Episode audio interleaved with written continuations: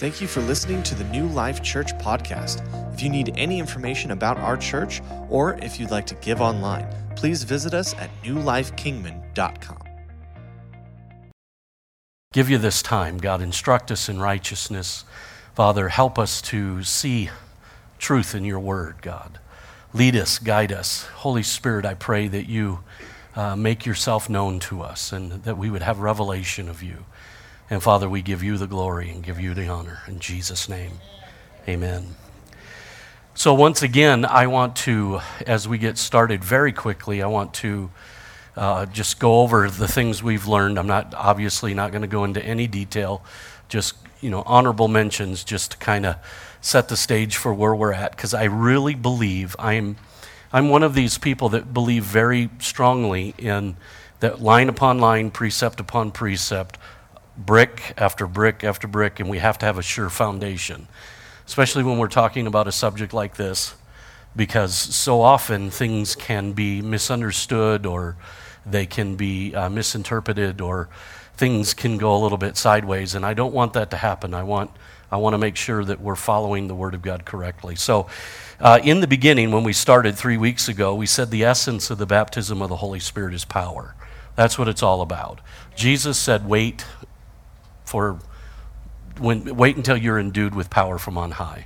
In other words, the, bap- the baptism of the Holy Spirit was on its way, and then he tells us, he goes, he's going to baptize you, and he's going to fill you up, and you're going to be empowered to be my witnesses. And the baptism of the Holy Spirit really is the fulfillment of a promise that goes all the way back into the Old Testament, into the book of Joel. Peter, standing up on the day of Pentecost and preaching, he says, this is that which Joel prophesied, that God would pour out his Spirit on all flesh. And that has been going on ever since. Uh, number three is that we found out that the indwelling presence of the Holy Spirit at the point of salvation and the baptism of the Holy Spirit, or the baptism of the believer in the Holy Spirit, are two very different things. They have two very different functions. Obviously, it works with the Holy Spirit. The Holy Spirit is at work and involved in both of those, but they are two very different things. Uh, when we are baptized in the Holy Spirit, we are spiritually immersed in the Holy Spirit, empowered for his purposes, and are given spiritual gifts to help us accomplish those purposes. Um, we found out that Scripture and history and our own experience bears out that the baptism of the Holy Spirit is in fact still for today. It hasn't passed away. And the pattern of Scripture, the principle of first mention, and the and personal experience show us that the primary evidence of the baptism of the Holy Spirit is speaking in tongues. However, we said we must never limit God or put Holy Spirit in a box, because sometimes we just don't know what he's going to do. Now, we can see in Scripture, we have the evidence of Scripture, we have the pattern of Scripture, we have the evidence of first mention. We also have uh, countless numbers of people that talk about their experiences, the, that tongues is the evidence of that baptism. But you know what? Just about the time we think we got God figured out, he'll do something just a little bit different to make sure you know that there's a lot more to God than what you think. Amen. So tonight we're going to move on into the gifts of the Spirit, and we are going to see their purpose and how they work. It's kind of ironic, ironic, I think. And I was thinking about this, that even though that our doctrine is thoroughly, and our back, our doctrinal background is thoroughly Pentecostal, I'm, I, it's kind of ironic how little we really understand about the subject of the gifts of the Spirit and the Holy Spirit, the baptism of the Holy Spirit. Um, now, the exception is there's probably a little bit more known about speaking in tongues, because that is the most visible and vocal of all the gifts, and it's something that's talked about a lot. And even people that haven't had that experience, they know about it and they talk about it, whether they're for it or whether they're against it. But the reality is, I'm amazed at how many people in the midst of what we call Pentecostal doctrine that have very little understanding of the depth and the working of these gifts, not only in our daily lives, but in the congregation, in the body of Christ. Most of the time when gifts are talked about, they're talked about in some sort of negative manner because oftentimes it's a relationship to abuse. There, you know, people have heard stories or they've heard, you know, wild and crazy things that have happened, and and oftentimes they're spooked by that, and it's like, I don't want to get off into that crazy stuff that makes me feel uncomfortable. And so a lot of times when when the gifts are talked about, they're talked about from a negative point of view. My hope is today that what we can do is shed enough light on it and show you from Scripture that we don't have to be spooked at all. In fact, this is a very healthy thing, and this is a very good thing, and this is this is something that from a very good Father, that He's giving us something wonderful. Can you say amen? So I want to take a closer look at what the Bible teaches about spiritual gifts, and what you're going to find out is that they are far more vital to our becoming all that God intended us to be. Spiritual gifts are necessary for our Christian walk and our service in the kingdom. Spiritual gifts are necessary for our spirit, our Christian walk and our service in the kingdom. There is nothing peripheral about this subject. Holy Spirit is not the stepchild of the Godhead. Holy Spirit is not crazy Uncle so-and-so that comes only on Thanksgiving. Holy Spirit is a, is the third member of the of the Godhead. He's a very real part and a very necessary part. His giftings and all that happened there are very real. And what we're going to find out tonight is there's a lot more going on in the gifting than just the Holy Spirit. And so I want you to see this. And and before we really get into talking about a lot of this, once again, this is kind of putting the capstone on this foundation, if you will, because as New Testament believers, we really need to understand the biblical basis for the Holy Spirit using us spiritually and supernaturally. Are you hearing what I'm saying? Because once again, like I say, we are supernatural beings. We we there's something about our lives that's it's not it's it's not just everyday average. There's something of the divine that lives within us. Amen. We we we really are the vessels. We are the temple, the Bible says, of the Holy Spirit. God takes up, God doesn't dwell in temples made of men anymore, but He dwells in the hearts of men. And so there's something very supernatural about our Christian walk. And there should be some corresponding evidence or corresponding uh, reality that we see in that. It shouldn't be just normal life, as it were. Just we just kind of going through life, just getting by the best we can. We have power, we have authority, we have the name of Jesus, we have the Word of God. God has invested His authority in us. We're filled with the Holy Spirit. And what we should be doing is making a difference in the world around us. Can you say amen? Amen. Oftentimes you hear me say we shouldn't be thermo- uh, thermometers, we should be thermostats. Thermometers just react to their conditions. They just react to their surrounding. Thermostats, however, change the surroundings. We're called to go into all the world and change it. Amen? We we can make a difference. And you know, and, and let me just take this little bit of a bunny trail just real quick. We are living in a time right now that is a little bit uncertain. We're living in a time when, when nobody knows really who what is true. What's truth anymore, far as a worldly standard? We know truth is Jesus. We know the Word of God is true. We know those things are true. But you can't even trust listening to the news a lot of times because we just don't know. Is it politically motivated? Is it, you know, for ratings? Is it what? What is what's going on? Who? What faction is fighting against who?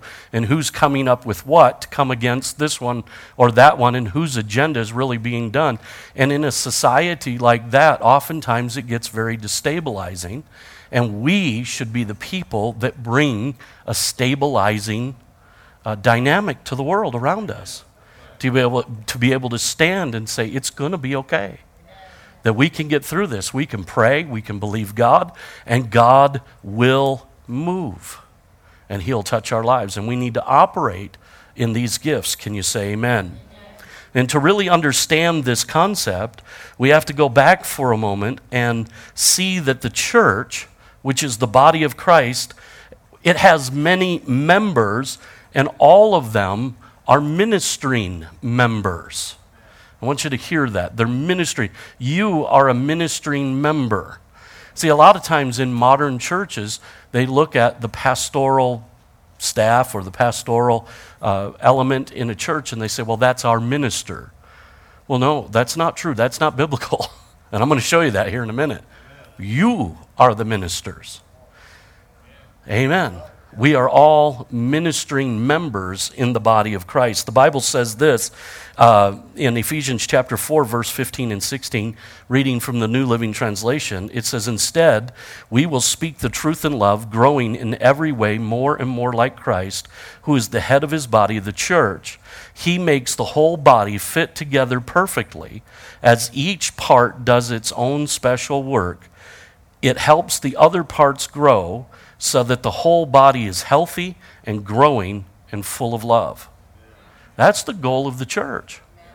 The goal of the church is that each part, you are a part, every one of us are a part, has its own special work. And the purpose is to help the other parts grow. Your job is to help me grow.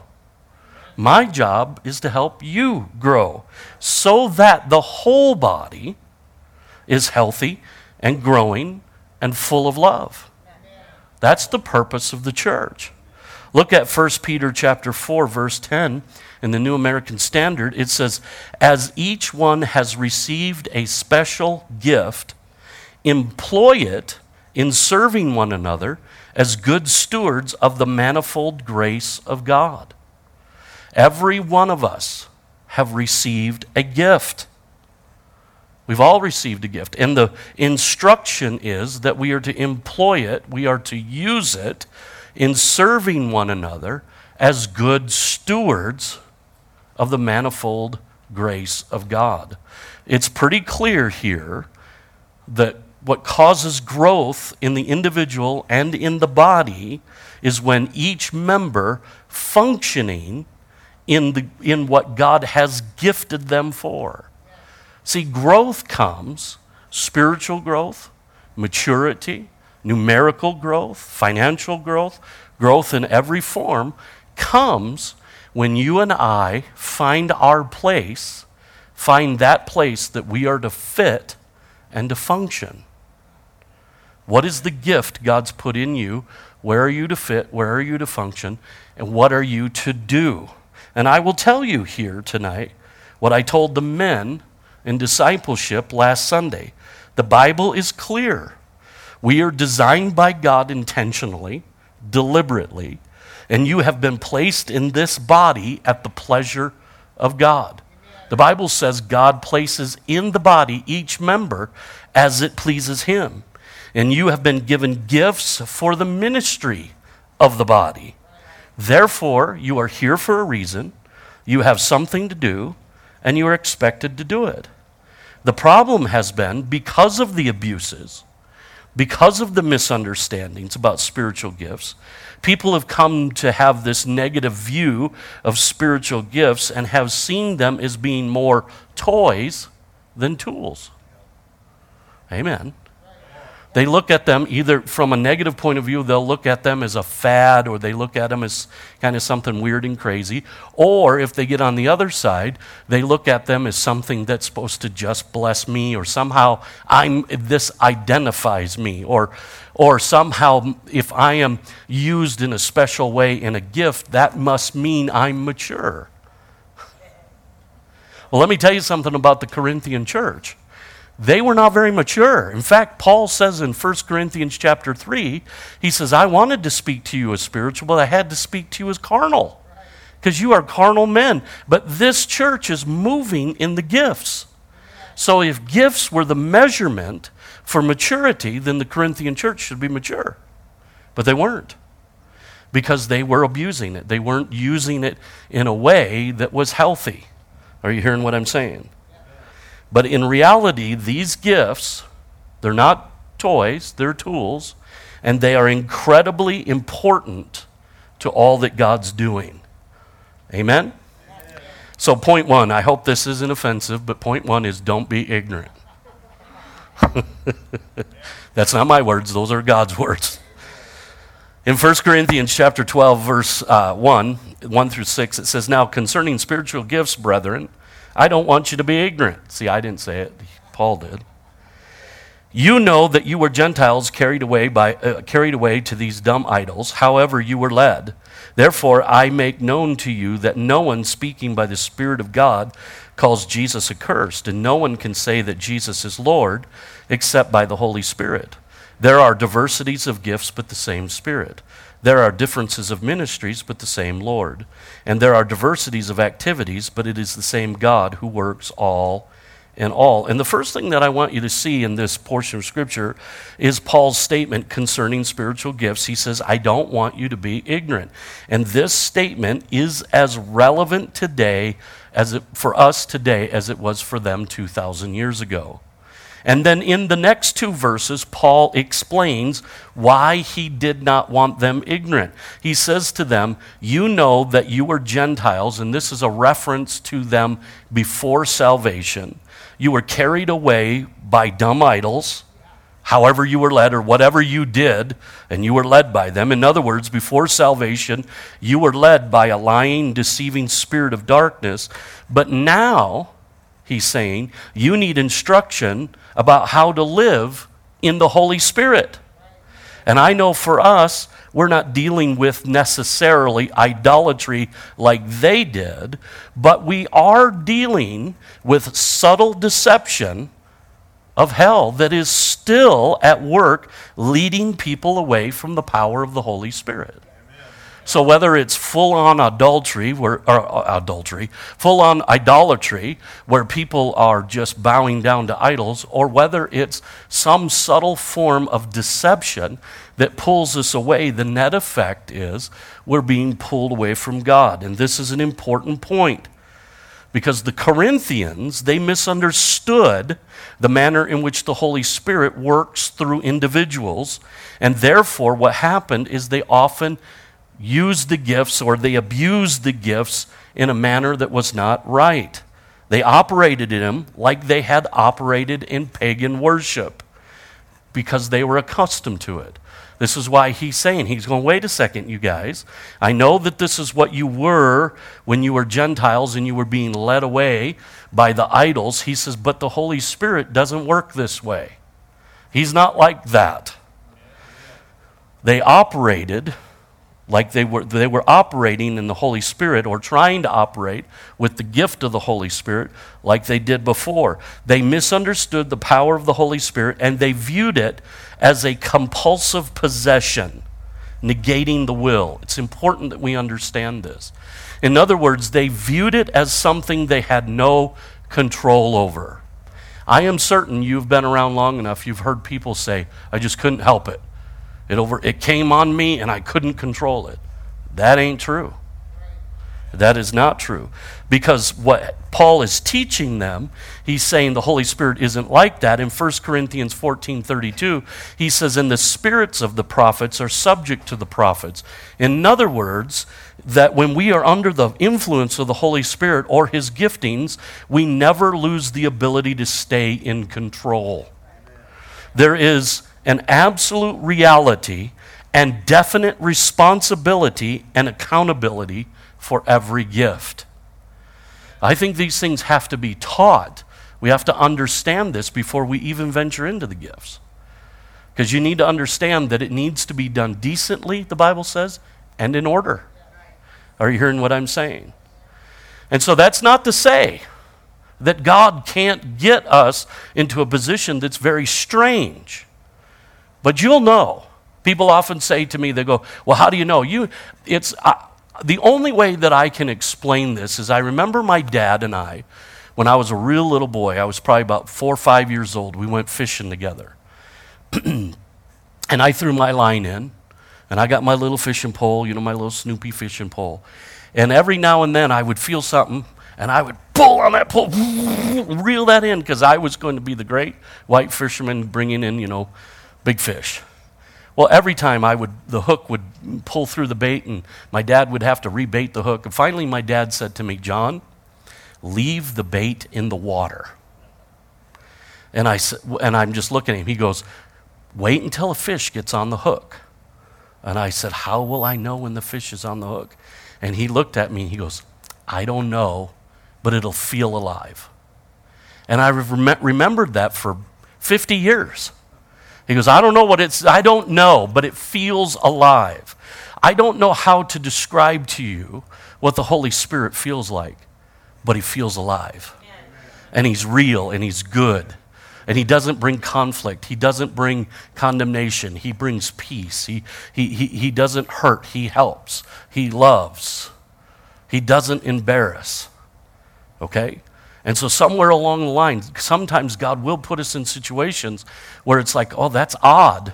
But God will never force you into a situation you don't want to go into. Are you hearing what I'm saying? And so it's not, so this idea that they had, because there are people today that have this idea that I'm just, this was a compulsion. I couldn't, I couldn't, uh, I couldn't stop it. I had no control. That's not true. The Bible says very clearly, you have control, and you are accountable and responsible for it. They also did not understand the diversity of gifts and the need for varied and multiple manifestations of the Spirit. The Corinthians were infatuated with the verbal gifts, and they left very little room for anything else. And the reason I went here with this, the reason I decided to go down this road, is because I'm seeing that same trend today.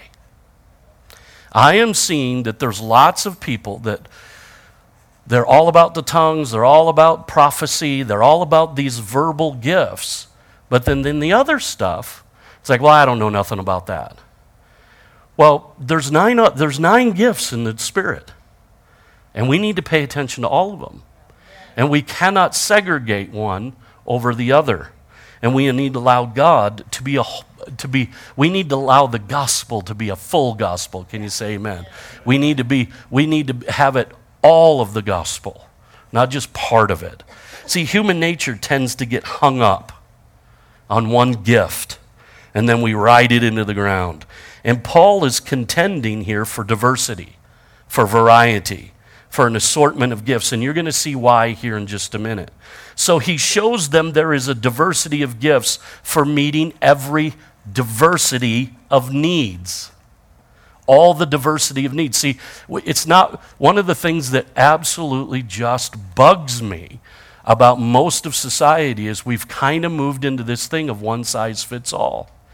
It's, it's especially true in the legal system. You know, it's like this, you know, if, if you do this, well, here's the point. But there are extenuating circumstances. There's mitigating and aggravating, and there's all kinds of things. And what happens is we get into a thing where we have to apply law, but in that particular case, there was reasons that either it needs to be more severe or it needs to be less severe. And so what happens is we get into a place where this one size fits all, and sometimes in the church it gets that way. But the truth is, church, there's a lot of need. There's a lot of things that are going on in the church, and one size fits all is not going to work. How you deal with one person will not be how you deal with another. And we have to understand that. In fact, even in the Old Testament, God was always changing the way people entered and exited situations, whether it was the temple or whether it was a battle or whether it was some other thing. I want you to go this way this time. I want you to enter the east gate, and I want you to leave by the west gate. Because God didn't want it to get down to a pattern or a formula. There's variety. Are you understanding that? And so, amazingly, even in the church where there is sometimes this unbalanced abuse going on, Paul still challenges us to seek after the best, best gifts, and he wants us to have this variety, and he isn't going to shut it down just because there's abuse. I've repeated this several times, what Harry has said. The antidote for abuse is instruction in proper use. And so rather than shutting this down, we need to see what is the proper function. So In First Corinthians twelve, thirteen, and fourteen, this is probably the section of the Bible that speaks the most about spiritual gifts, and it provides us the clearest view. In chapter twelve, it gives us a description of spiritual gifts. In chapter thirteen, it, it expresses the climate in which the gifts are to be lived out, which is love. The gifts are to function in the climate of love. And then chapter fourteen, it tells us how the gifts are to operate in the life of the believer and in the church. Now, in studying spiritual gifts, it's very interesting that there seems to be distinctive gifts for each member of the Godhead. This is something I want you to see. I want you to see how big this really is. Now, there's no way that in this little Bible study that we're doing, we're going to be able to cover all of this. Our focus is going to be on the, the, the spiritual gifts. But I want to make mention of this because I believe it's important that we see how big this really is. So if you look at our text in verses four through six, it says there are a diversity of gifts, but the same Spirit. There are diversity of ministries, but the same Lord. And there are diversities of activities, but it is the same God who works all in all. Now there is a, a thought or a, a, a premise that the the there is a division here, and there's something that's being broke up and divided and categorized. My tendency is to look at it this way. Yours may not be, but this is mine. Now notice the diversity of gifts, but same Spirit, talking Holy Spirit. Differences of ministry, but the same Lord, which would be Jesus. And diversity of activities, but the same God, which would be the Father. And it's been suggested that there are Father gifts, Son gifts, and Holy Spirit gifts. And all of these gifts are primarily found in Romans, First Corinthians, Ephesians, and in First Peter. And in these four books, there's a total of thirty-seven different spiritual gifts. Are you hearing what I'm saying? Now, once you connect with this truth, it helps us a great deal in clarifying what the gifts are for and how we can apply them or appropriate them for our lives. So let's take a moment and look at this just a little bit deeper. So the word for gifts in the Greek is the word charismata. It is derived from the same root word or root word as the Greek word for grace. Therefore, they are literally known as grace gifts. They are literally divine ability given out of God's goodwill to make effective ministry possible. That's what hap- is happening. Does that make sense to you? And so in Romans chapter twelve, verses three through five, it says this. Paul writing, he says, "For I say, through the grace given to me, to everyone who is among you, not to think of himself more highly than he ought to think, but to think soberly, as God has dealt to each one the measure of faith. For as we have many members in one body, but all the members do not have the same function, so we, being many, are one body in Christ and individual members of one another." This is written just before Paul gives a list of spiritual gifts. And his expectation was that we would all understand our place, our gift, and our function. And in verse six, he says, now going back to verse six of First Corinthians, of our text, he says, "And there are diversities of activities." Now, I'm going to kind of go in reverse order here. So in verse six, he says, "There are diversities of activities, but it is the same God who works all in all." This is the Father's activities, or this Greek word is energema, energemata. Literally means operation. These gifts of the Father seem to characterize what our basic motivation or the inherent tendency that characterizes each person's behavior or how we react. It describes the unique you that God has made. I believe every one of us have a particular design about our lives that predisposes or predispositions us for a particular ministry. Okay? So there are some people, for example, that are evangelistic. They can't think about anything but going out on the street and winning souls. In fact, they think going to church is a waste of time. Why are you in the church? There's the world's dying. All you people are saved. Why are you in here? You all ought to be out there winning souls. Then there are those of us that are pastoral. That it's like, no, you know what we got to do is we got to we got to teach people and cause them to grow, and we need to disciple them and get them going. You know, we need, once they get saved, they gotta they gotta grow. What happens if we if all we do is load our boat up with fish? What's going to happen? And the reality is, is God made a team. God designed us for different functions. Some people are given to counsel; they're just very good at counseling. They they listen well. They can listen. They have the patience to listen to other people. And it's and there seems to be inherent nature about them that works in a certain way. There are some people that you better not have them counsel anything, because they're probably going to do more harm than good. You know, to give you an example, Pastor Pennington and I were very, very different people when it came to counseling. In fact, we often joked, Howard and I often joked, that he was kind of the rough carpenter and I was the finished carpenter. If you know anything about building, a rough car- carpenter throws up the walls. It's quick, it's fast, they go up. In a week's time, a whole house can be framed out. I was the finished carpenter. I'm the guy that's coming in. I'm measuring for detail.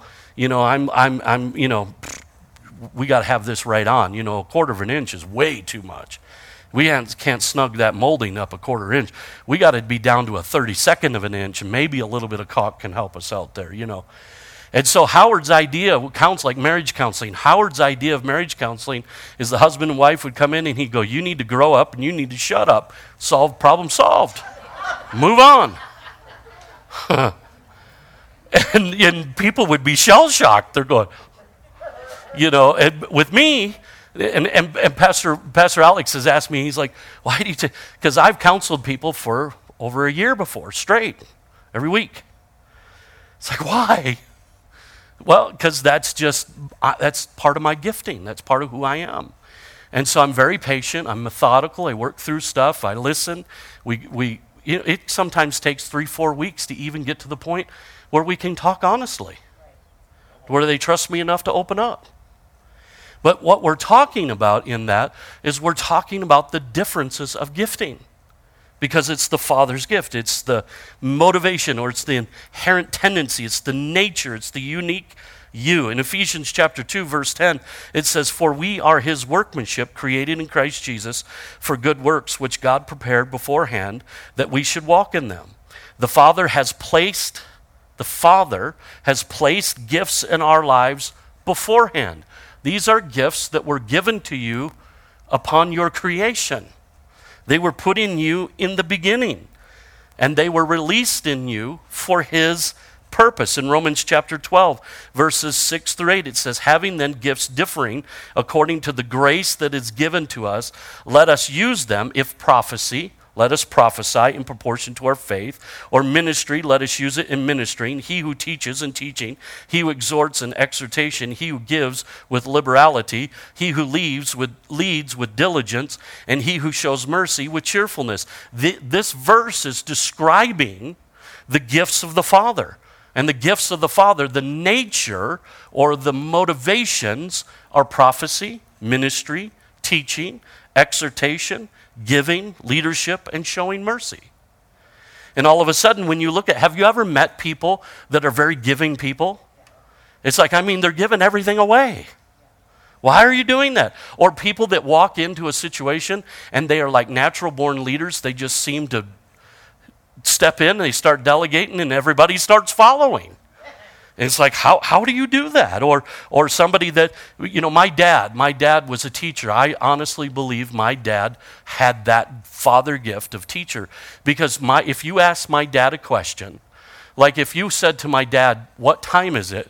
He's going to describe to you and teach you how the watch works. So I don't care how the watch works. I just want to know what time it is. Well, what kind of clock is it? What difference does it make? What time is it? Well, is it a digital clock? Is it is it an atomic clock? Is it is it a wind-up clock? What kind of clock is it? Well, I don't know. He goes, well, that's going to tell us what time, because they're going to be different times. And he's always wanting to teach. That was his motivation. He loved that. That was a part of who he was. And so I believe those motivations are put into us long before uh, uh, we're born. They're part of our creation, and they, they literally are the processes of our life that initiate, guide, and maintain our behavior. Does that make sense? Amen? Okay. In verse five, it says, there are differences of ministries, but the same Lord. The gifts of the Son. These are refer- This is referring to the gifts of Jesus, and they're e- they are gifts for equipping for ministry. In Ephesians chapter four, verse eleven and twelve, it says, and he himself, this is a reference to Jesus, gave some to be apostles, some prophets, some evangelists, some pastors, and teachers, for the equipping of the saints, for the work of the ministry, for the edifying of the body of Christ. These are also called the office gifts. And the word ministry here is the word diakonia, which literally means service, ministry, administration, or office of authority. Okay? And these gifts of the Son are equipping us for the work of the ministry, for our office, for the office. It means to completely furnish, equip, recover, restore, and renew people so that they can become what God wants them to be. And this equipping Is, re- is and releasing is what builds the church. Look at this. He says he gave himself gave some to apostles, prophets, evangelists, pastors, teachers. What? For the equipping of the saints for what? The work of the ministry. So I have the office of pastor. So if you were to look at me and go back to the father gifts, I probably relate to the father gifts in the sense of exhortation, showing mercy, and teaching. Those, those are what really kind of speak to my life. Then I have the office of pastor. All of a sudden, I'm starting to see something about my life, aren't, aren't I? All of a sudden, I'm seeing, wait a second, you were created for a purpose.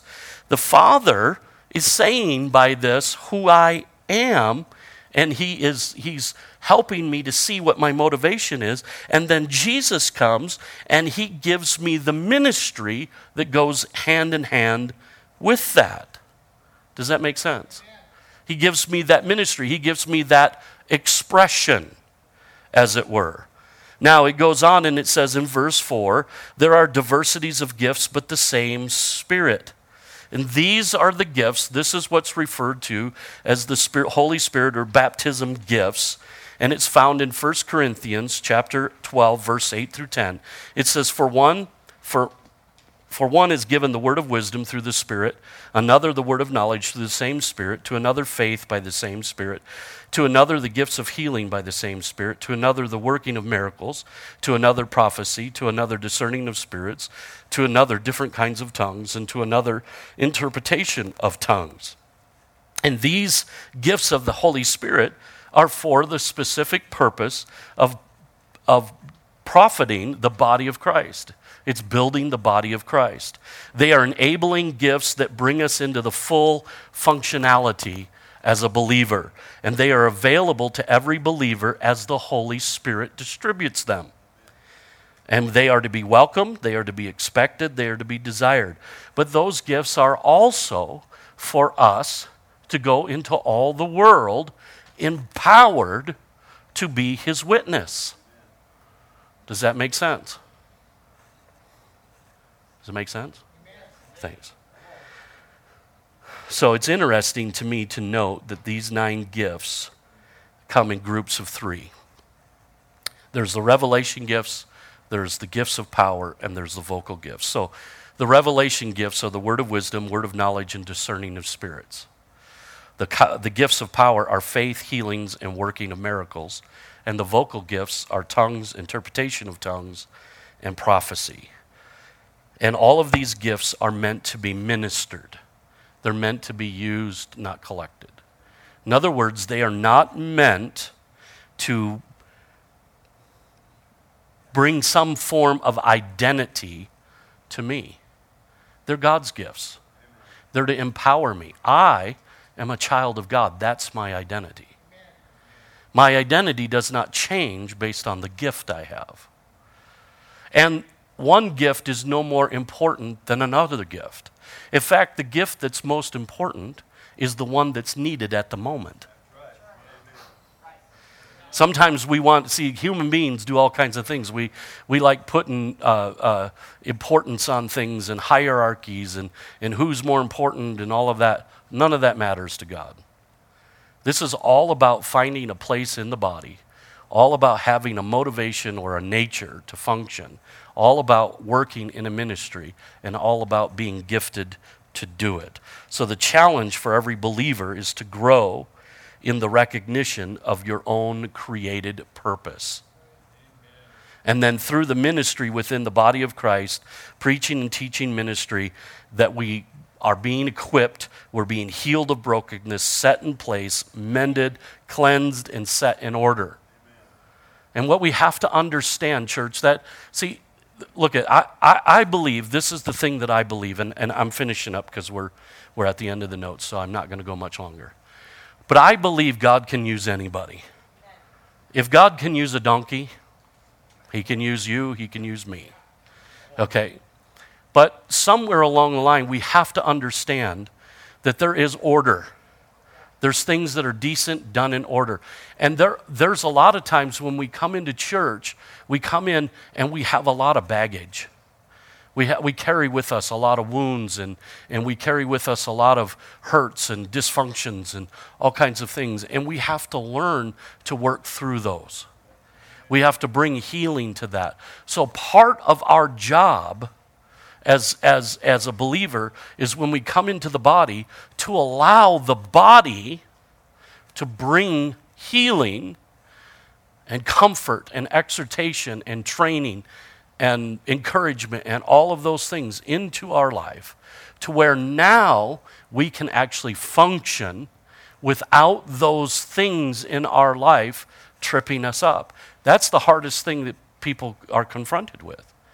They do one of two things. Either they completely eliminate themselves and say, I, in no way can I do anything, or they completely ignore everything and want to do everything they want to do right now. It's like, I don't, it doesn't matter. No, it does matter. And so we have a responsibility to grow and to mature, to grow in this stuff. Now, I know tonight that this was probably a little bit, um, I don't know, boring. But the point is that what we have to do is we have to understand this, because there's a lot more here at work other than just having an encounter with God. I love encounters with God. Don't mis- mis- misunderstand me. I, I want Jesus to show up. I want him to knock me out. I want him to knock me six sides a Sunday. I don't care. I want him to do things with me. I want to feel his presence, all of that. But he's not doing that just so that I can have an experience.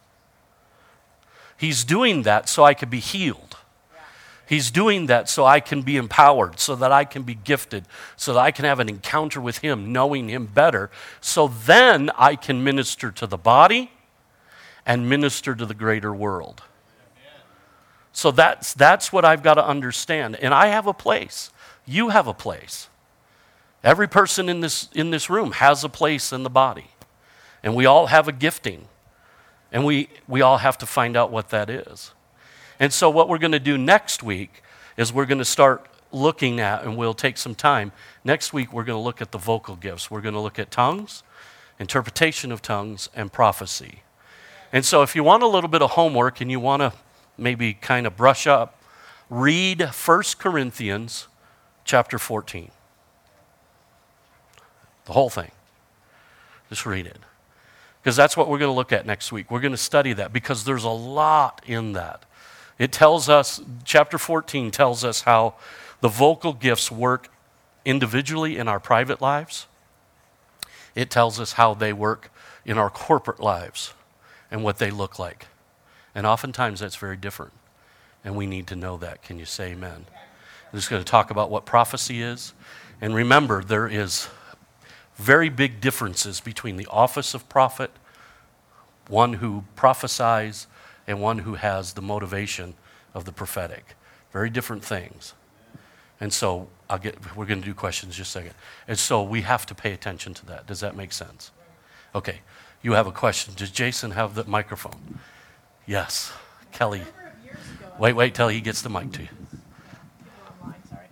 A number of years ago, we did a uh, study on the Holy Spirit, and you had a test that showed where our strengths were within the gifting. And I was just hoping that we get to do that again, because yeah. maybe somebody new or hasn't experienced what they think their gifting is. It surprises you, but then sometimes it doesn't. It's like, yeah, I yeah. feel really led to do those kind of things. Yeah, so what, what Kelly was asking about was uh, years ago, well, not years ago, but probably Yeah, it was probably eight years ago, nine years ago now. So years ago, uh, I did a class, and we had a, I had a test that would, you would go through this test, and, and it helped you to identify all of these spiritual gifts in you. And so if you would like, what we can do is I can bring that, I could get that out, and I can give it to you next week. And what I think I would do is, the way we would do it is I would just give you it, explain how to do the test. Explain how to do the test and how you do the, the answer key, and then you can look at what you're leaning to and what your gift set or or what God's doing in you, what what works in your life. And then that would give you a little clearer understanding. And you can do that at home, because uh, I don't know that we would be able, just because of the inconvenience of the room, and it takes a little bit of time. It probably takes thirty minutes or or so to go through it. And so, but I think that would be fun. I think that it would be interesting. And then maybe we can have some uh, people uh, just share a little bit at the end of one of the classes uh, where what the answers were and what came up. And if it was accurate, if the, if you resonate with it.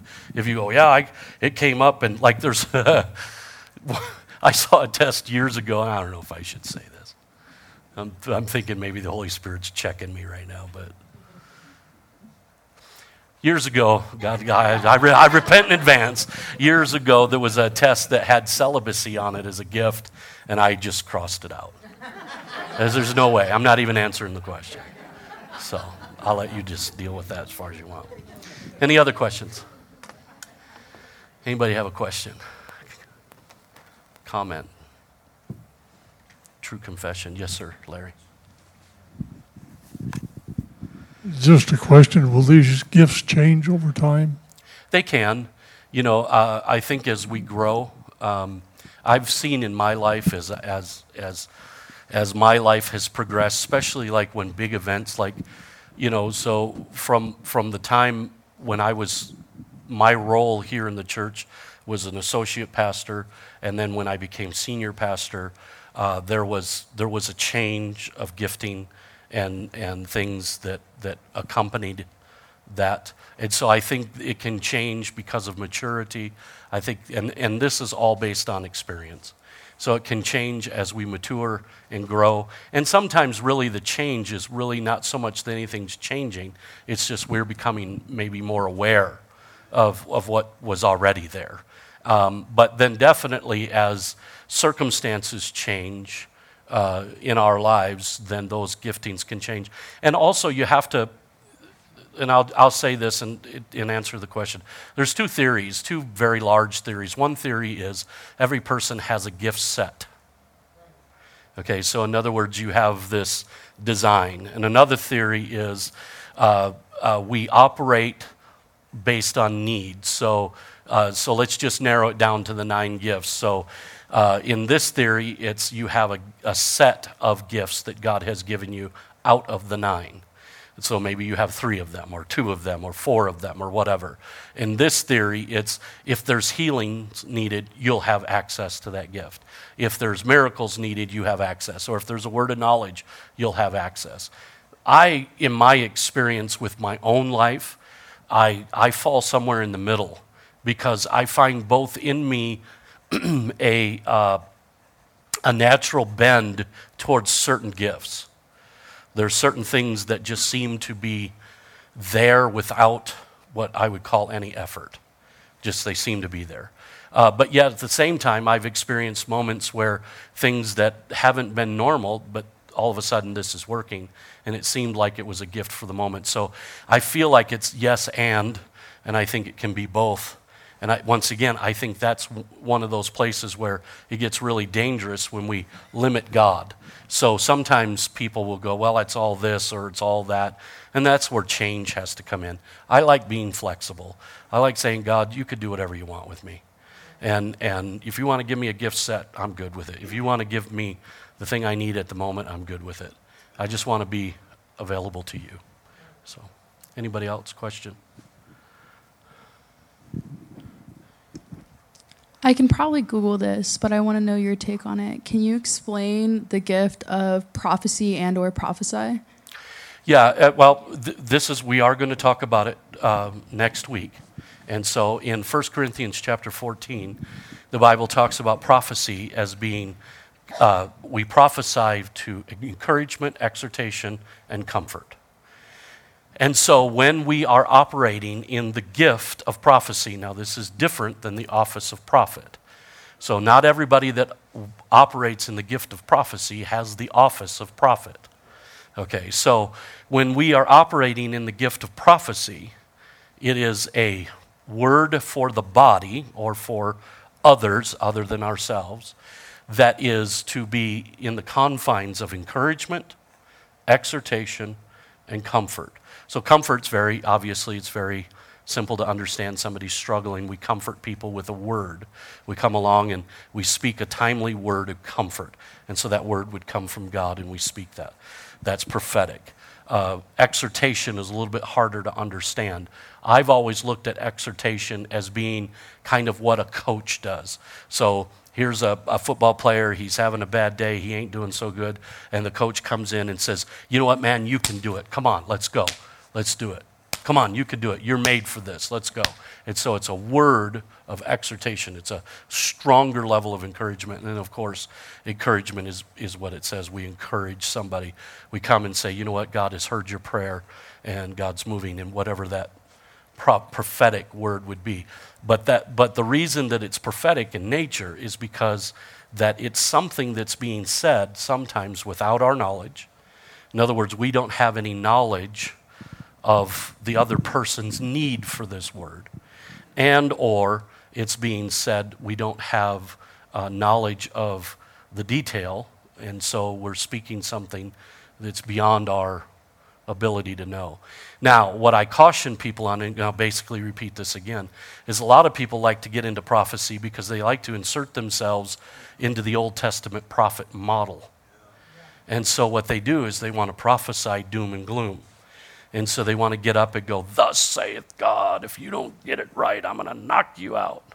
And that's prophetic. And that's not that's that's not New Testament. I'm going to tell you right now, and I'll tell everyone this, God right now is not our judge. There'll be a day when he's judged, but it is not right now. God is not judging the earth right now. He's not. God has sent his son for grace and mercy and salvation. This is the age of grace. God is pouring out grace. Now, th- do bad things happen? Yes, sowing and reaping works. You know, you sow to the flesh, you reap corruption. And God warned us of that. That's not God up in heaven pushing buttons, making things happen. That's God simply saying, this is how life works. You go up on the roof and jump off, you're going to hit the ground. Not my fault, just the law at work. You sow, sow to the flesh, you'll reap corruption. And so a lot of times what happens is through the ministry and, and the, the gift, sometimes this is where the abuses come in. And so what people do is they want to level correction, or they want to level condemnation, or they want to level judgment, or they want to level some sort of dark, you know, punishment. That's not how God works. In the Old Testament model, when God was doing that, he used prophets to speak, and they spoke the word of God. There are prophets today that have the office of prophet, but it is my belief that the ones that are genuine, they have a couple things going for them. One, they have years of Christian experience and maturity. And then probably more particularly and more um, critically, they have a really, really good accountability system. So in other words, when they get a word from God that may be something, and this is talking about the office of prophet, something that would be more along the lines of, of, of harsh or, or or uh, punitive or whatever, correction or whatever. They run it by people and say, do I have the mind of God? And those people will then judge that word and say, yes, we, our spirit bears witness that you have the mind of God, or no, that's really, really bad pizza, and you probably ought to stop eating that. And so th- those are the kind of things I think we should we should have. And so, and we're going to talk more about that next week when we talk about the vocal gifts. So. Anybody else? One last question. Going once, going twice. Sold. All right. Well, let's uh, let's close in a word of prayer, and I'm going to let you guys get out of here. Okay. Father, we thank you for this time that we've had, and God, we just glorify you, and we we we thank you, God, for all that you're doing, and we thank you for this word, and Lord, the challenge of this word, and, and Lord, we ask that you help us to to uh, apply this to our lives and to understand it. Give us revelation, and Lord, we give you glory for it in Jesus' name, amen. God bless you guys. Have a great day.